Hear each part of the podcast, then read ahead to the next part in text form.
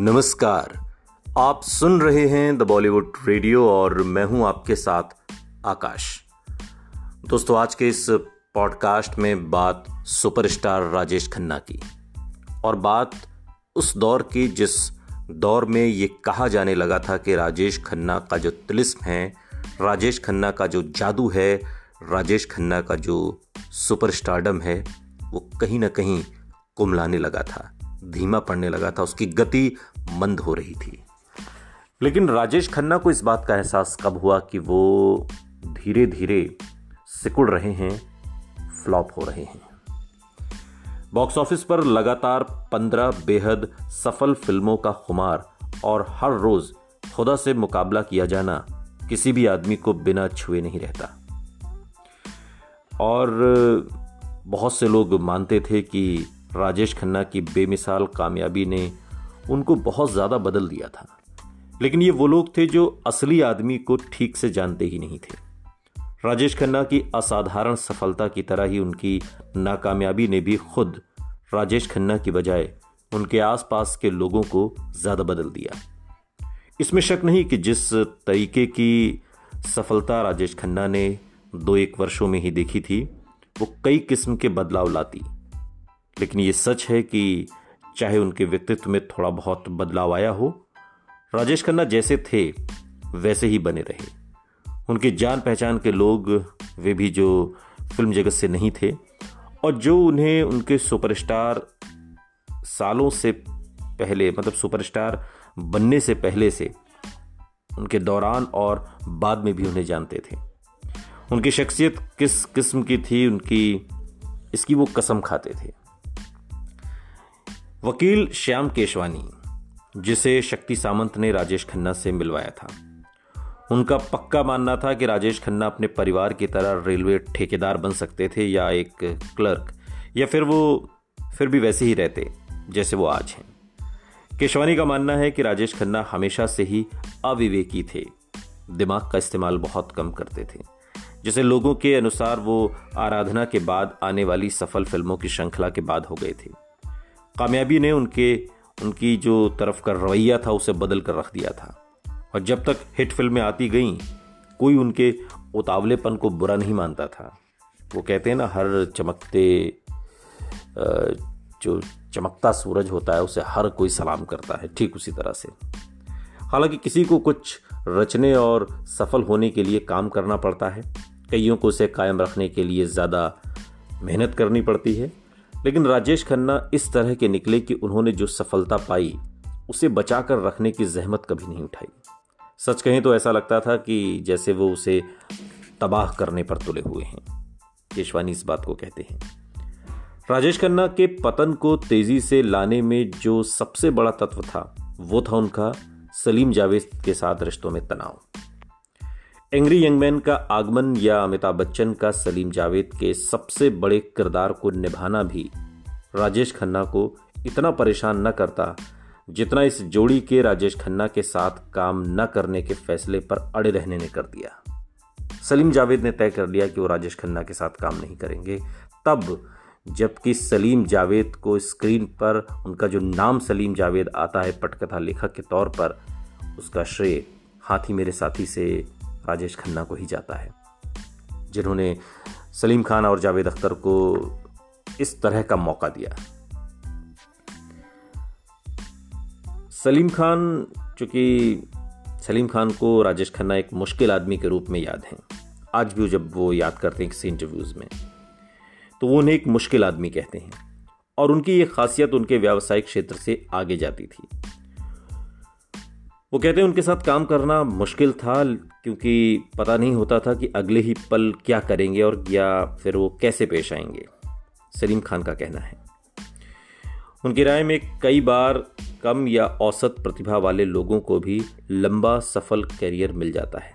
लेकिन प्रतिभा के बावजूद भी राजेश खन्ना अपनी असुरक्षा की भावना से उबर नहीं पाए और सब कुछ तबाह होने दिया। सलीम खान कहते हैं कि समझना आसान है।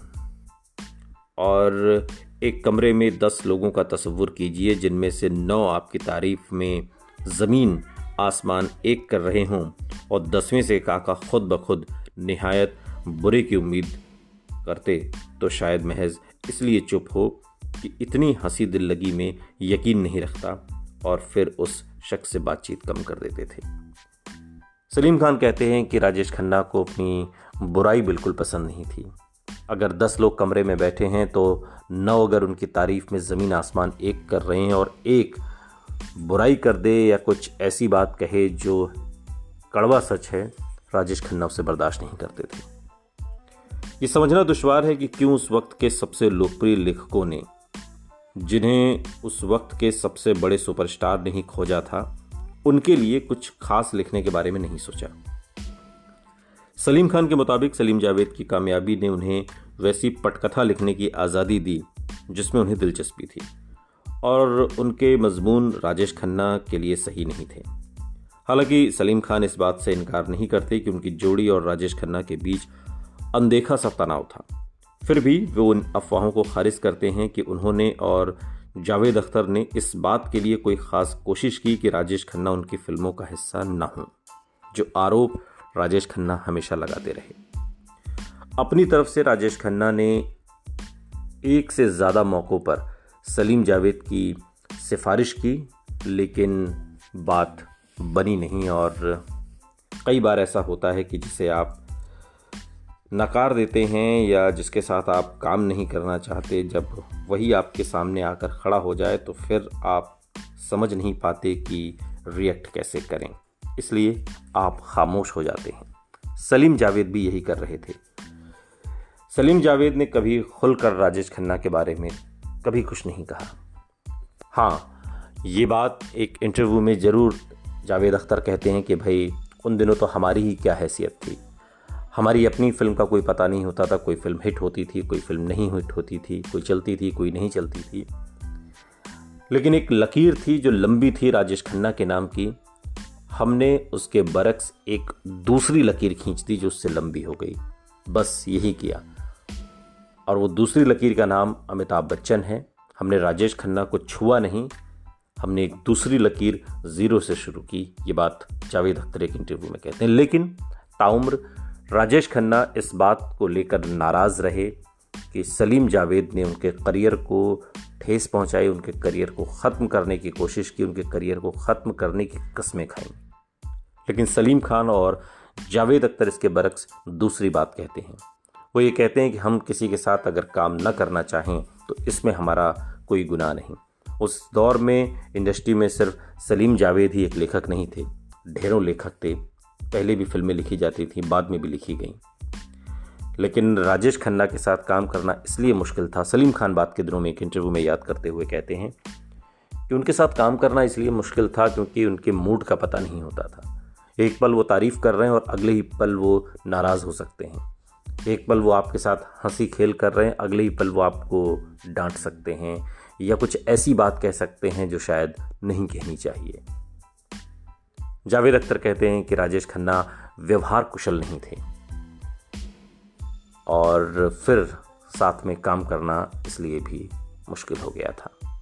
आपको बता दें कि सलीम जावेद को पहली बार हाथी मेरे साथी में राजेश खन्ना ने ही एक बड़ा ब्रेक दिया था, जिसमें सिल्वर स्क्रीन पर जब फ़िल्म चलती है तो उसमें जो पटकथा लेखक समाज लेखक का जो नाम आता है वहीं से सलीम जावेद के इस फ़िल्म के साथ शुरू हुआ। और चिनप्पा देवर की ये फ़िल्म थी, जिसमें पूरी कहानी एक तरीके साउथ के का रीमेक थी, लेकिन दो हाथियों को छोड़कर सारी कहानी सलीम जावेद ने बदल दी और फ़िल्म सुपर डुपर हिट हुई थी। जिसका श्रेय सलीम जावेद को जाता है। और इस बात को राजेश खन्ना भी मानते थे। लेकिन बाद में इस जोड़ी ने कभी राजेश खन्ना के साथ काम नहीं किया, बल्कि एक नया सितारा खोजा, एक नई स्क्रिप्ट लिखी, नए तरीके से लिखी, एक एंग्री यंग मैन की छवि लेकर आए, जो राजेश खन्ना की रोमांटिक छवि के बरक्स बिल्कुल उलट थी। अब सुपरस्टार तो हमेशा सुपरस्टार ही रहता है। सुनते रहिए द बॉलीवुड रेडियो। सुनता है सारा इंडिया।